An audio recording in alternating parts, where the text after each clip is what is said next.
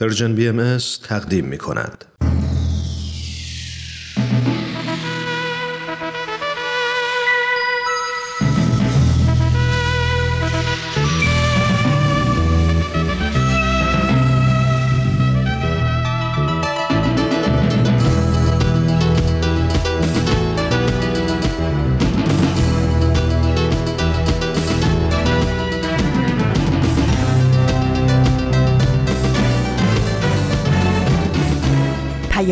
دوست.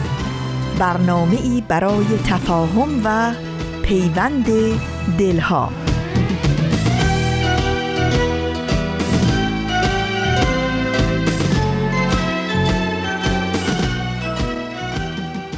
دوستی با مردم دانا چو زرین کاسه است. نشکند گر بشکند باید نگاهش داشتن.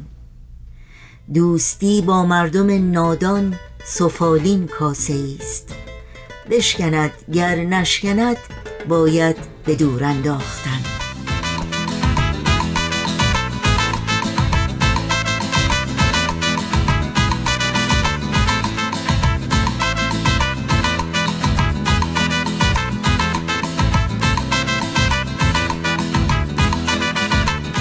با گرمترین درودها به شما شنوندگان عزیز رادیو پیام دوست. در هر شهر و دیار این گیتی پهناور که با برنامه های امروز ما همراه هستید تندرستی، ایمنی و سرفرازی براتون آرزو داریم و امیدواریم روز خوب و پر امیدی رو سپری کنید. دوشنبه چهاردهم شهریور ماه از تابستان 1401 خورشیدی برابر با پنجم ماه سپتامبر از سال 2022 میلادی پیش روی ماست. پیام دوست امروز رو که با پند متین و تعمل برانگیزی درباره دوستی آغاز کردیم با بخش های این روزها دوازده فانوس و اکسیر معرفت در طی ساعت پیش رو تقدیم شما می‌کنیم. امیدواریم از همراهی با برنامه های امروز رادیو پیام دوست لذت ببرید. و برای مطرح کردن نظرها و پیشنهادهایی که در مورد برنامه ها دارید اطلاعات راه های تماس با ما رو لطفا الان یادداشت کنید. ایمیل آدرس ما هست info at persianbms.org شماره تلفن ما 001 703 671 828 828 و شماره ما در واتساپ هست 001 240 560 24 14 و البته اطلاعات کامل راه های تماس با ما و اطلاعات برنامه های رادیو پیام دوست در صفحه تارنمای ما persianbahaimedia.org در دسترس شماست و در شبکه های اجتماعی هم می‌تونید با برنامه های ما زیر اسم Persian BMS همراه باشید. و اگر تا به حال موفق به دریافت خبرنامه سرویس رسانه فارسی باهایی نشدید در صفحه نخست وبسایت ما در قسمت ثبت نام در خبرنامه ایمیل آدرس خودتون رو وارد بکنید تا اول هر ماه در جریان تازه ترین های این رسانه قرار بگیرید.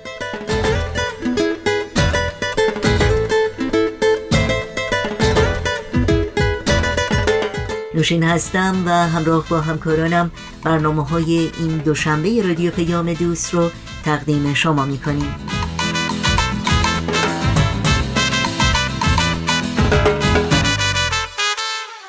و اما این روزهای امروز معرفی سایت بسیار مهمی است با عنوان راستی و اهمیت این سایت در حقیقت باید گفت در عنوانش یعنی کلمه راستی خلاصه شده و به تجربه بهایان ایران در طی حدوداً 178 سالی که از آین بهایی میگذره گره خورده.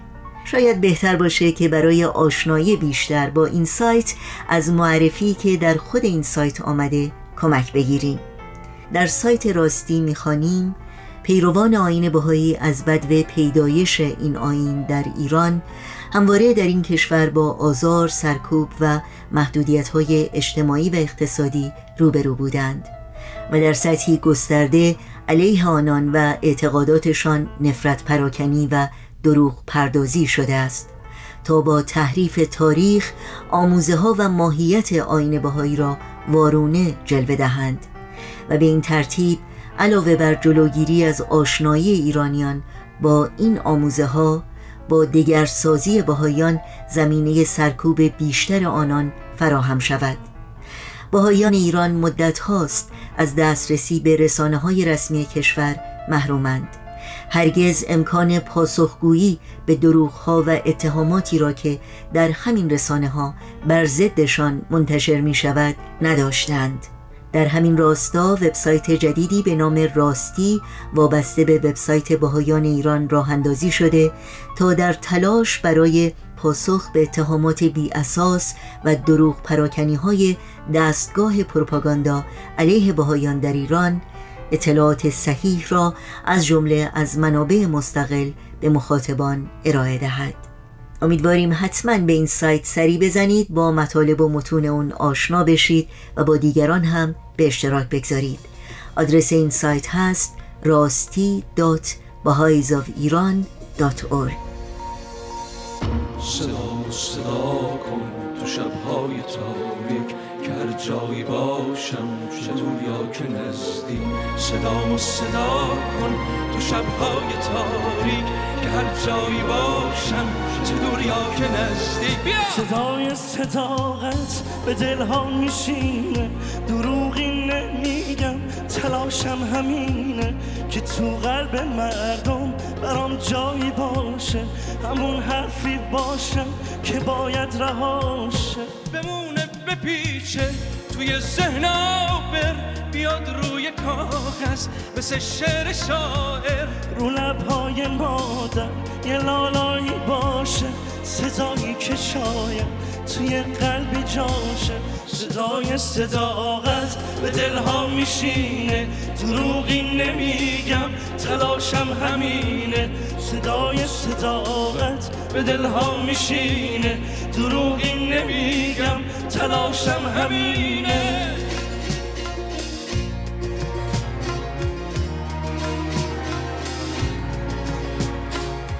شنوندگان عزیز در ادامه برنامه ها با ما همراه بمونید. چون در این ساعت گوش هوش میدیم به آخرین بخش مجموعه دوازده فانوس از رادیو پیام دوست.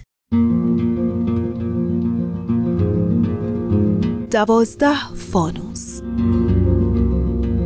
تعلیم دوازدهم صلح عمومی و محکمه کبرای بین المللی کتاب تاریخ جهان مقابل چشمهام بازه. به فصل جنگ ها می‌رسم و مدت زیادی صفحات رو ورق می‌زنم. انگار جنگ های بشری تمومی نداره. صدها و بلکه میلیون ها نفر کشته میشن خونه ها و شهرها نابود میشه کارخونه ها و مزارع در آتش میسوزن. اما صدای شمشیرها و قررش توپها و هواپیماهایی که بمب روی سر آدمها میریزن تمامی نداره و سیاستمدارها و جنگ طلبها از آتش افروزی خسته نمیشن. یه روز جنگ صلیبی بین مسلمانان و مسیحیان و حتی بین فرقه های مختلف مسیحی و یه روز جنگ جهانی اول یه روز جنگ جهانی دوم و یه روز هم جنگ در اوکراین یا لبنان یا سوریه یا عراق و یا حتی یمن و جالب اینه که برخی از این جنگ ها رو با تئوری های پر آب و تاب سعی می کنند که لعاب روحانی و اخلاقی به اونها بدن. خلاصه بهانه ها مختلفن اما نتیجه همیشه یکسانه و اون زشتی و تباهی ناشی از جنگه. البته همیشه برای ایجاد صلح تلاش شده و تجربه نشون داده که آتش دعوا هم دیر یا زود و البته با هزینه خیلی گذاف خاموش میشه. اما باز این زخم کهنه یه جای دیگه دنیا سر باز می‌کنه و آدمها و زندگی ها رو در آتش خودش میسوزونه. ولی خب این باعث نمیشه که از تلاش برای ایجاد صلح عمومی دست بکشیم. در واقع تا زمانی که جنگ در گوشه و کنار دنیا ادامه داره اهمیت ایجاد صلح به قوت خودش باقیه و حتی بیشتر هم میشه. در آین باهایی نهی از جنگ و ایجاد صلح عمومی یکی از پر اهمیت ترین تعالیم الهی محسوب میشه. بانی و مؤسس آین باهایی حضرت بهاءالله زمانی که خود در زندان و تبعید بودن پرچم صلح عمومی رو برافراشتند. در اون زمان یعنی در قرن 19 میلادی جنگ هنوز وسیله حل اختلافات بین ملت‌ها و وسیله کشورگشایی و استعمار بود. در همون موقع جنگ های روسیه و ایران و جنگ حرات اتفاق افتاده بود. جنگ هایی هم بین روسیه با دولت های دیگه اروپا و همچنین با ژاپن روی داده بود. و این در نظر مردم اون روز عجیب نمی رسید چون جنگ به نوبه خودش راهی برای حیات به شمار می رفت و مردم به اون خو گرفته بودن و تاریخ به اون عادت داشت. در چنان شرایطی مؤسس آین باهایی حضرت بهاءالله با اعلام صلح عمومی رؤسای دولتها رو به صلح و سلام دعوت کردند و بار گرانی رو که دولتها برای مخارج تسهیلات بر دوش مردم و رعایای خودشون گذاشته بودند تقبیح کردند. و حالا اونچه که می‌تونه زامن صلح و تداوم باشه وجود نهادی معتبر و فراگیره که فارغ از سیاست و تنها با اجرای عدالت بتونه مشکلاتی رو که زمین ساز جنگ حل و فصل کنه. نهادی چون یک محکمه. به همین خاطره که ایجاد یک محکمه کبرای بین المللی از تعالیمیه که در دیانت باهایی به اون تاکید شده.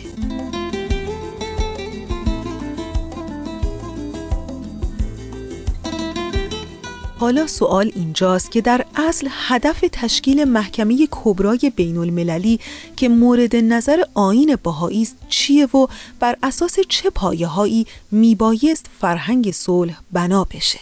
تاهر دانش محقق حقوق بشر در پاسخ به این سوال اینطور میگه. هدف ایجاد محکمه بینالمللی این باشه که از دیدگاه تاریخی و دینی در رابطه با ایجاد یک جامعه عادلانه هست و اینکه تمدن بدون عدالت نمی‌تونه وجود داشته باشه. محکمه بین المللی به تعالیم دوازدهگانه ای که ما در دیانت باهایی بهش اعتقاد داریم رفت داره. چند از این تعالیم که ممکنه به طور مستقیم رفت داشته باشه با محکمه بین المللی در رابطه با ایجاد فرهنگ و فضای صلحجو هست.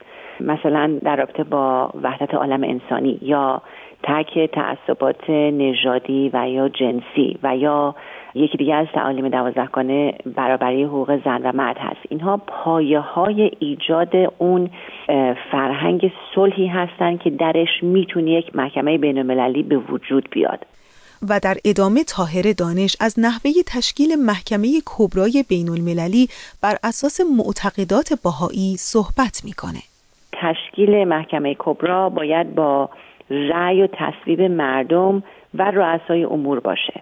به اینطور که هر کشوری به تناسب جمعیت خودش چند نماینده که با قانون و حقوق آشنایی کامل و مهارت کامل داشته باشن رو انتخاب کنن و این تعداد افراد از طریق دولت مردان هم باید تصویب بشن. به این طریق هست که میشه گفت اتحاد نظر تمام افراد عالم رو می‌تونیم بهشون جذب بکنیم تا اینکه به رأیشون احترام بذارن. اگر رأی این دادگاه رو در زمانی که این افرادی که کشورهای مختلف انتخاب کردن و رؤسای عمرشون منتصب کردن به محکمه کبرا اگر رأی دادگاه رو کشوری قبول نکنه و به اون تأثیر نکنه کشورهای دیگه اون وقت حق دفاع خودشون رو خواهند داشت. یعنی در حقیقت میشه گفت که از دیدگاهی بنابر الواف و آیات باهایی باید آنچنان فرهنگ یگانگی فرهنگ وحدت فرهنگ مشورتی به وجود بیاد که یک محکمه کبرا بتونه بر اون پایه استوار بشه. ولی آیا در دنیای امروز ما لزوم تشکیل چنین محکمه های احساس میشه و یا حتی احساس شده؟ دکتر لقا فنایان دکترای حقوق بین الملل و وکیل امور حقوقی در اتاوا در این ارتباط به این نکته اشاره می‌کنه. از خیلی وقت قبل حدود شاید 100 سال پیش از بعد از جنگ دوم تدریجا زمینه برای تشکیل یک محکمه بینالمللی فراهم شده این نیاز هر روز بیشتر میشه. به خصوص که مرزها رنگشون از دست میدن. تدریجا یک جامعه جهانی داره درست میشه. دنیا در واقع کوچک میشه به قول معروف یک دهکده جهانی. و آیا تا به حال چنین چیزی انجام شده؟ اون چی که تا حالا انجام شده به طور عمده همون دادگاه بینالمللی لاهه است. و هدف این نوع دادگاه ها که تا حالا بوده دو تاست. یکی حل فصل اختلاف بین دولت هاست که منجر به جنگ نشه اختلافشون و از طریق دادگاه حل بشه. یکی اینه یکی اینکه افراد می‌تونن یه مرجعی داشته باشن از ظلم دولت خودشون به اونجا پناه ببرن. و حالت سوم که خیلی ایدالیه و الان زمینه براش به هیچ وجه فراهم نیست است که یک دادگاه بینالمللی به صورت یک قوه قضاییه یک دولت جهانی به وجود بیاد که دولت جهانی الان زمینه براش فراهم نیست. و در اون صورت دیگه مطلقا اون دادگاه یک دادگاه واقعی است. یعنی در واقع احکامش بدون استثنا قابل اجراست. یعنی قوه قضاییه یه حکومت جهانی است. اون که الان داریم به طور عمده دادگاه بینالمللی لاهه است و همچنین دادگاه حقوق بشر اروپا.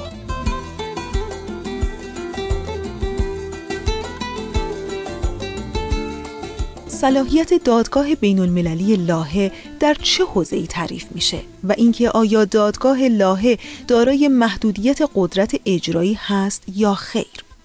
دکتر لقا فنایان در توضیح این صلاحیت و قدرت اجرایی اون به این نکات اشاره می‌کنه. دادگاه بین المللی لاهه فقط صلاحیتش برای اعضای سازمان ملل و ساخته و پرداخته سازمان ملل هست و برای حل و فصل اختلافات بین کشورهای عضو و بس. هیچ فردی راه نداره به این دادگاه. و محدودیت اجراییش خیلی زیاده. برای اینکه هر تصمیمی که از این دادگاه گرفته میشه اگر بخواد اجرا بشه باید بره شورای امنیت طبق فصل 14 منشور ملل متحد و شورای امنیت رأی بده که اون تصمیم اجرا بشه.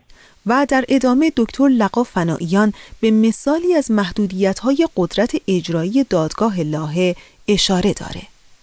به طور مثال در 1986 نیکاراگوا از امریکا شکایت کرد که جنگ مخفیانه اونجا به راه انداخته و کشید این موضوع رو به دادگاه. خب در دادگاه امریکا محکوم شد و قرار شد که این کارایی رو نکنه. یه سری احکامی صادر شد از طرف دادگاه. ولی این حکم اومد به شورای امنیت و در آنجا امریکا اونو تو کرد. خب طبعا تو می‌کرد برای اینکه رأی علیه امریکا صادر شده بود. همونطور که ملاحظه می‌کنید قدرت اجرایی این دادگاه خیلی محدوده و فلج میشه برای اینکه هر تصمیم بگیره اگر مخالف یکی از اون صاحبان حق به تو باشه بی اثر و بی ثمره. و از دیدگاهی دیگه تاهر دانش محقق حقوق بشر نیز به محدودیت هایی در دادگاه لاهه تاکید می‌کنه. این محکمه یک مقداری محدودیت هایی داره که البته باید روش کار بشه مثلا سازمان ملل متحد در حال حاضر حق این رو نداره که پرونده هایی رو که می‌خواد به اون دادگاه ارائه بکنه. یعنی راههایی که وجود راه بسیار محدودی هست. به علاوه این محکمه که فعلا ما داریم باید تریبونال های مختلفی رو که در رابطه با موضوعات مختلف کار می‌کنن رو در بر بگیره. مثلا در رابطه با مسائلی که در حال حاضر با محیط زیست ما داریم یا مسئله تروریسم یا قاچاق مواد مخدره و غیره. تمام این موضوعات مختلف رو باید در این دادگاه فعلی ما بتونیم در بر بگیریم و به رسیدگی حقوقی بشه.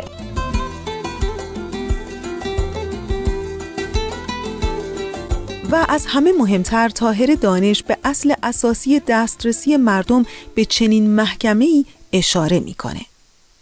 یک مسئله دیگه این هست که افراد معمولی یعنی یک شهروند معمولی مثل من و شما ممکن که دسترسی به چنین مؤسسه نداشته باشه و در رابطه با احقاق حقوق خودش نتونه کاری انجام بده این یه مسئله بسیار مهمیه چون اصلا ایجاد یک همچین محکمه ای ایجاد قوانین مختلف ایجاد تمام این ابزاری که ما در رابطه با رژیم حقوق بشر در دست داریم به خاطر حفاظت و حمایت حقوق هر کدوم از افرادی که در این دنیا زندگی می‌کنن هست. بنابراین اگر هیچ کدوم از ما نتونیم دسترسی مستقیم به همچین مؤسسه داشته باشیم این شاید که باید یک سیستم دیگه ای رو بهش نگاه بکنیم یا این سیستم رو طوری تغییر بدیم که مردم بتونن به حقوق خودشون دسترسی داشته باشن. دکتر لقا فناییان در طی صحبت‌های خود به دادگاه حقوق بشر اروپایی اشاره داشت و حال سوال اینجاست که این دادگاه چه تفاوتی داره با اونچه که تا به حال در این زمینه انجام شده. و اما دادگاه حقوق بشر اروپایی تنها مرجع است بقیده من که یک تفاوت بزرگ داره با اونچه که تا حالا شده و یه نمونه خوبی است برای اونچه در آینده باید در همه دنیا باشه. برای اینکه این تنها مرجع است که افراد هم می‌تونن برن علیه دولت خودشون به یه مرجع بالاتر از اون دولت شکایت بکنن. و دولت عضو مجبوره که اون اجرا کنه. برای اینکه این دادگاه تشکیل شده از کشورهای عضو شورای اروپا اینو نباید اشتباه کرد با اتحادیه اروپا. شورای اروپا خیلی بزرگتره. 47 عضو داره که روسیه هم عضو بشه. و کنوانسیون اروپایی حقوق بشر که حقوق و آزادی های افراد رو تضمین می‌کنه این دادگاه رو تشکیل داده و هر کشوری که خلاف اون کنوانسیون عملی انجام بده فرد مورد تعدی می‌تونه اون کشور رو بیاره به دادگاه و محاکمش بکنه. و چندین مورد استفاده شده از این. دادگاه حقوق بشر اروپایی دادگاه فوق ملی است. یعنی ماورای دولت خارج از اختیار دولتی است که در اونجا حرکتی انجام شده یا یک تخلفی از کنوانسیون حقوق بشر شده. البته هر وقت صحبت از صلح عمومی در جهان پیش میاد ادعی مشکوک و بدبین میگن با این اختلاف و تنوع امروزه بشری اعم از اختلافات نژادی، فرهنگی، طایفه‌ای و دینی ممکن نیست صلح عمومی صورت بگیره. و شاید در پاسخ بشه گفت برای رسیدن به صلح عمومی اگر زنگ تعصبات و تقالید و خرافات رو از دلها پاک کنیم و اصل مشورت رو در حل اختلافات دول در سطح محلی، ملی و بین المللی با دیدی عادلانه جایگزین کشمکش ها و اختلافات و خشونت ها و در نهایت جنگ های خونبار کنیم و خلاصه یه جور دیگه به همه قضایا و مشکلات نگاه کنیم اون وقت شاید دنیای ما جای بهتری برای زندگی کردن باشه. همونطور که سهراب سپهری میگه چشمها را باید شست جور دیگر باید دید. بی همگان به سر شود بی تو سر نمی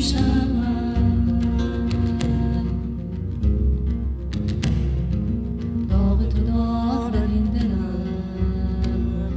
دلم جای دیگر نمی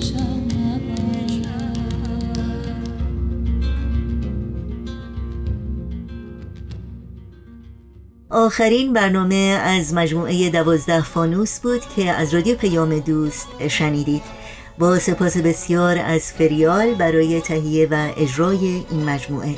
این برنامه و همه برنامه های رادیو پیام دوست در شبکه های اجتماعی زیر اسم Persian BMS در دسترس شماست. آدرس تماس با ما در کانال تلگرام هست at Persian BMS contact. من که فرزند این سرزمینم در پی توشه ای خوش چینم شادم از پیشه خوش چینی رمز شادی بخوان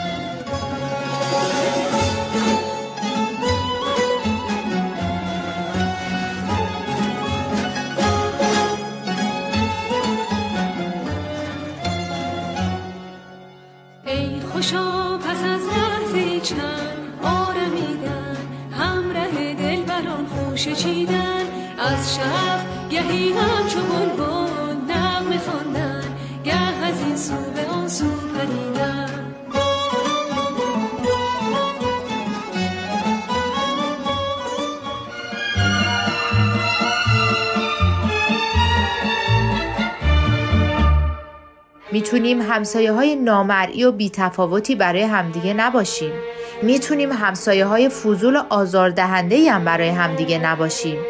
یه چیزی هم هست به اسم همسایه خوب. می‌تونیم همسایه های خوب و با ملاحظه‌ای برای هم باشیم و با کمک هم محله های متفاوتی رو بسازیم. محله هایی که نه مجموعی از قله های محکم برای پناه گرفتن که فضاهایی باشه برای دوستی و محبت و حمایت متقابل.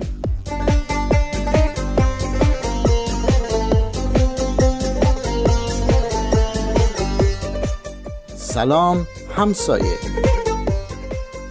هر دوشنبه از رادیو پیام دوست.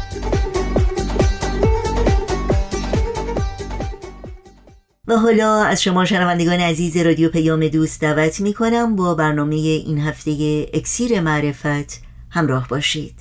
اکسیر معرفت.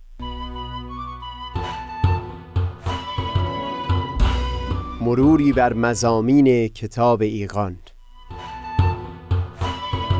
این گفتار تار و پود زندگی امتحانات الهی.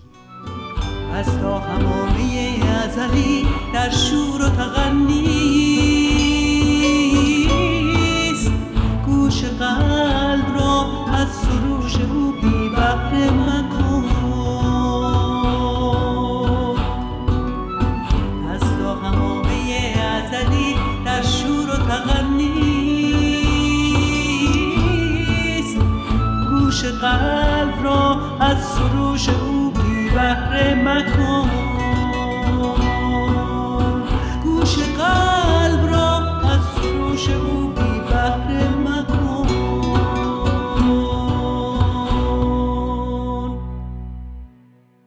دوستان سهیل کمالی هستم. در گفتار پیشین گفتیم که در متون مقدس ادیان دست کم سه دیدگاه کلی و وسیع بیان شده در خصوص بلایا و رنجهای وارده بر آدمیان.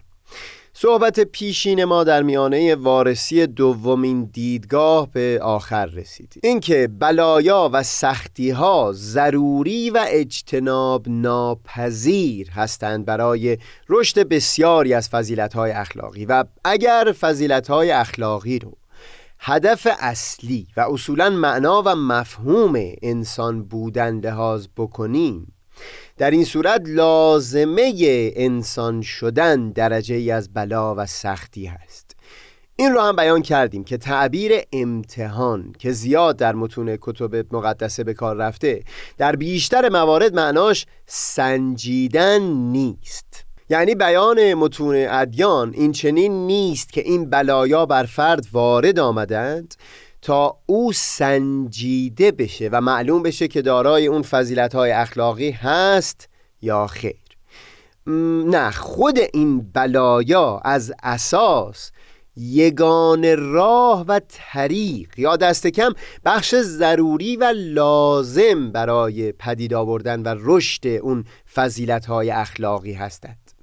شاید یکی از بخش ها در کتاب ایقان که می‌تونه این دیدگاه دوم رو برای ما شفافتر بکنه اونجایی در کتاب ایقان باشه که در خصوص دشواری ها و موانع راه اقبال مردمان در زمان ظهور پیامبران الهی بیان مطلب می‌کنه.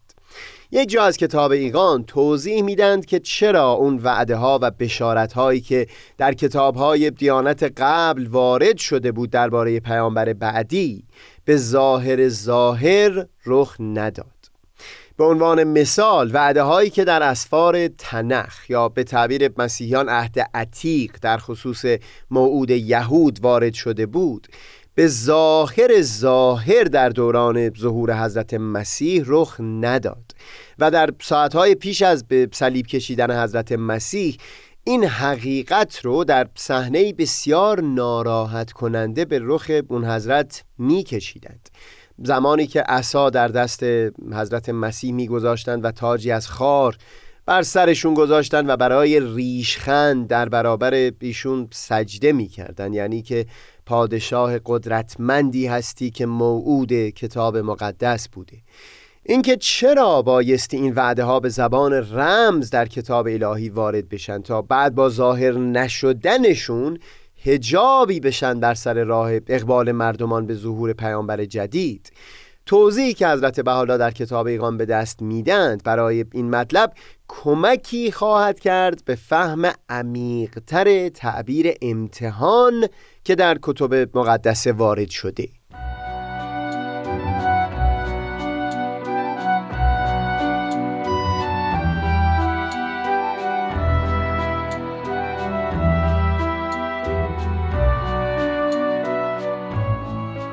در یک کلمه توضیح حضرت بحالا در این خصوص باز دوباره همون مفهوم امتحان هست. یعنی باز بیان می کنند که دلیل این که بشارت های کتاب آسمانی قبل به پیامبر بعدی به زبان رمز بیان شده و اون علامت ها به ظاهر ظاهر رخ نداده امتحان مردمان بوده تا مؤمن از غیر مؤمن و خالص از غیر خالص ممتاز بشه.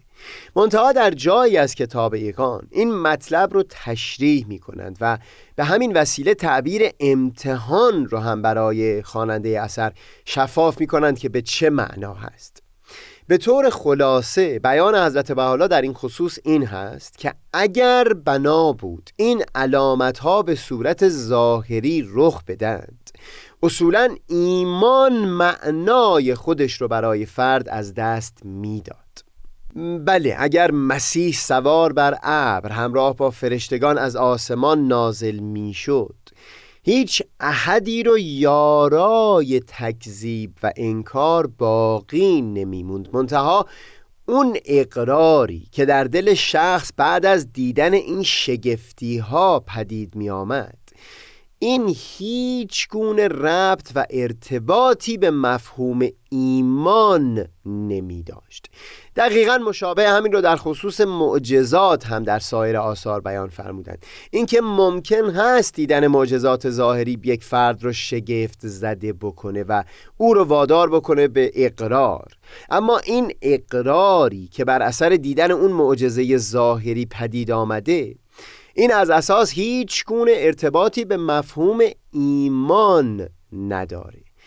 اینکه مفهوم ایمان چه هست رو من در این گفتار بحث نمی کنم از اونجایی که دست کم گوشه های از این موضوع از نقطه نظر کتاب ایقان موضوع سلسله گفتارهای زیل عنوان زنون و اوهام خواهد بود در همین برنامه. منتها در کتاب ایقان این رو بیان می کنند که اون فرق و فاصله بین وعده های کتب آسمانی قبل و ظهور پیامبر الهی در دور بعد. این به همین منظور بود که اون حسی که در دل فرد پدید میاد به حقیقت عبارت از ایمان باشه. ایمانی خالص و مبرا از آمیخته های دیگه. باز در اینجا می‌بینیم که مفهوم امتحان صرفا این نیست که می‌خوان بسنجن تا میانه خالص و غیر خالص رو جدا بکنند فقط محک نیست بلکه خود این امر که نامش رو امتحان گذاشتند وسیله بود برای اینکه اون چیز که در دل افراد باورمند پدید میاد عبارت از ایمان باشه.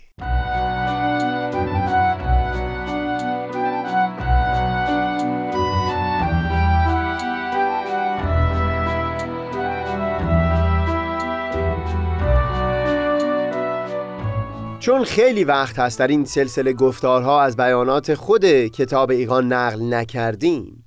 اجازه بدید الان که ذکر این مطلب به میون اومد. قسمتی از همین فراز از کتاب ایقان که سخنش به میون اومد رو به بیان خود حضرت بهاءالله بشنویم. چون امم عیسی به این معانی نرسیدند و این علامات بر حسب ظاهر چنانچه خود و علمای ایشان ادراک نموده اند ظاهر نشد.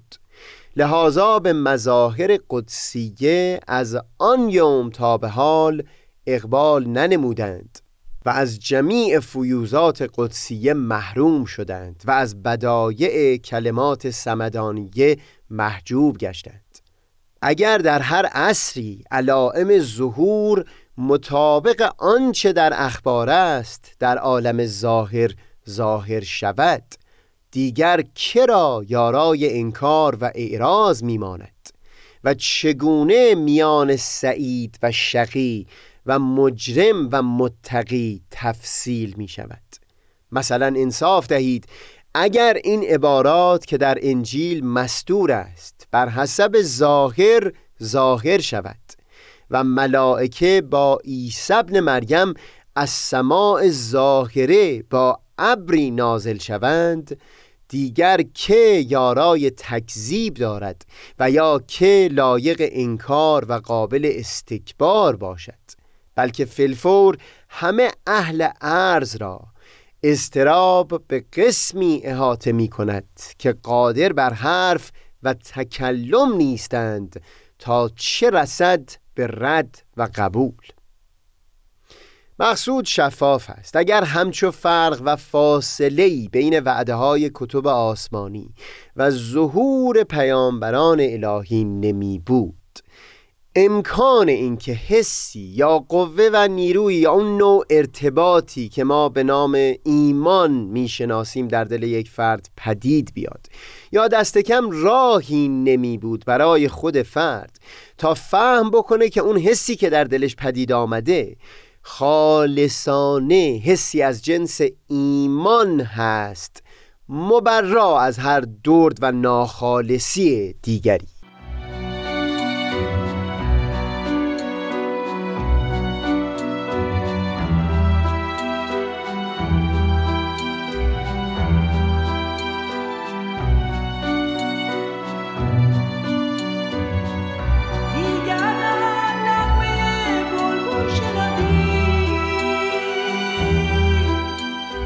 فقط برای اینکه مطلب شفاف بشه بگذارید در حاشیه سخنی را از یکی از دوستان فاضلم نقل بکنم که همیشه من رو یادآور می‌شد به تاکید فیلسوف دانمارکی کیرکگارد.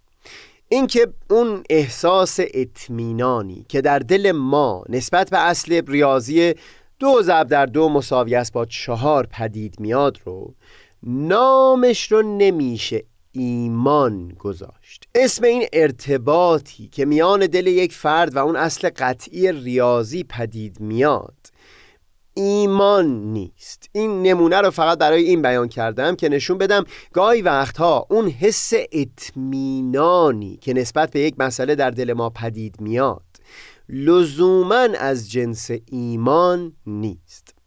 اگر بنامی بود وعده های تورات در دوران حضرت مسیح به ظاهر ظاهر پدیدار می‌شد. با همه شگفتی و بهتی که پدید می آورد اون اطمینانی که بر اثر مشاهده ظهور این علامت ها در دلها پدید می اومد نامش رو نمی‌شد ایمان گذاشت این اون ایمانی نمی بود که همچون سایر فضیلت های اخلاقی از اثر یک تقلیب و دگرگونی عمیق در جرفای جان آدمی پدید اومده باشه. تا چه برسه به اینکه این ایمان خودش توان تقلیب و دگرگونی در همه حالات و صفتهای یک انسان رو داشته باشه. درست مثل اون سایر فضیلت های اخلاقی ایمان هم لزوما همراه هست با دشواری و مشقت. توضیح حضرت بهاءالله در کتاب ایقان این هست که همچو جنس ایمانی که توان تقلیب و دگرگونی داشته باشه. و یا به تعبیر خود حضرت والا در جای دیگری از کتاب ایگان مثل اکسیر باشه که رنگی بر همه گوشه های زندگی این فرد بپاشه. یک همچو ایمانی نمی‌تونه و امکان پذیر نیست که از دل صرفا مشاهده معجزات ظاهری و یا پدیدار شدن ظاهری علامت ها و وعده ها در جان یک فرد پدید بیاد.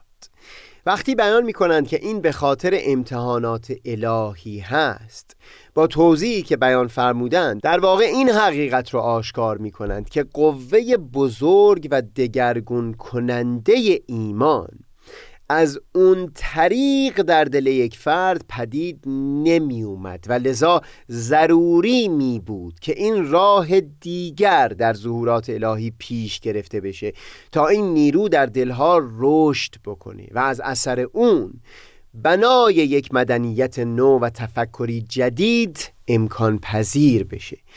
اون اطمینانی که از اون طریقهای دیگه مانند معجزات ظاهری یا پدیدار شدن ظاهری وعده های کتاب قبل در دل یک فرد پدید می اومد عقیم می بود و ناتوان از به وجود آوردن همه این ثمرات عالی که از نشانه های ایمان هست.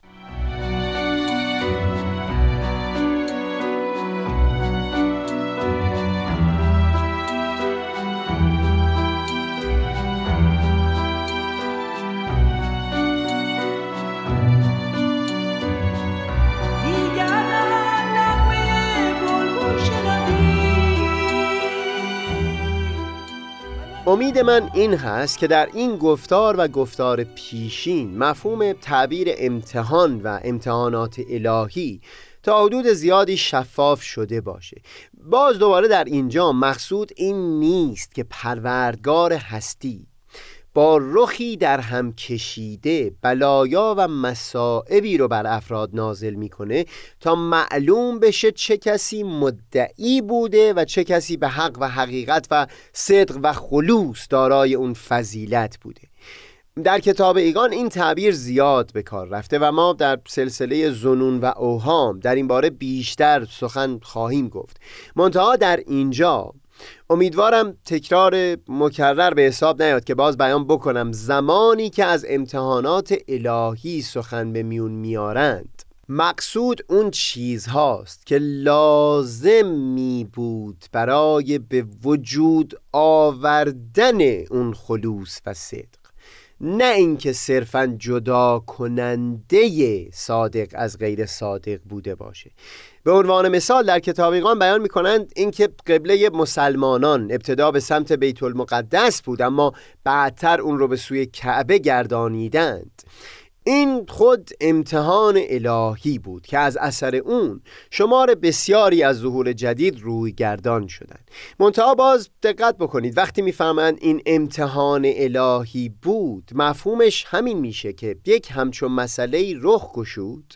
تا بر افراد آشکار بشه که ایمان نمی‌تونه در دل خودش این انتظار رو داشته باشه که احکام و فرامین الهی همواره ثابت و بدون تغییر باقی بموند. مفهوم ایمان در دل خودش اون مفهوم تکیه و اعتماد بر اراده پروردگار و هم تغییر در بروز و نمود بیرونی این اراده الهی رو نهفته داره. در واقع در این مثال خاص اون چیز که نامش رو امتحان الهی می‌گذارند. خودش راهی و طریقی بود تا مفهوم ایمان برای افرادی که می‌تونستن همچنان با اون درگیر بمونند شفافیت و وضوح بیشتری پیدا بکنه تا با هر اون مفهومی که با ایمان فرق و فاصله می داشت آمیخته نشه. باز دوباره در کتاب ایگان همین تعبیر یعنی امتحان الهی رو در خصوص مسیر زندگانی حضرت موسی و حضرت مسیح هم بیان می کند اینکه نفسی به پیامبری مبعوث میشه که در میان مردمان به کشتن یک فرد دیگه متهم بود و هم نفسی که در میان خلق به زاده شدن از مادر بدون داشتن پدر شناخته شده بود. در همه این موارد باز مقصود از امتحان الهی همین هست که به این وسیله مفهوم ایمان وضوح و شفافیت بیشتری پیدا بکنه و پالوده بشه از اون آمیختگی ها و دردهایی که از اول قرار نبوده شراب صافی ایمان رو آلوده بکنه. همیشه نسیم جان از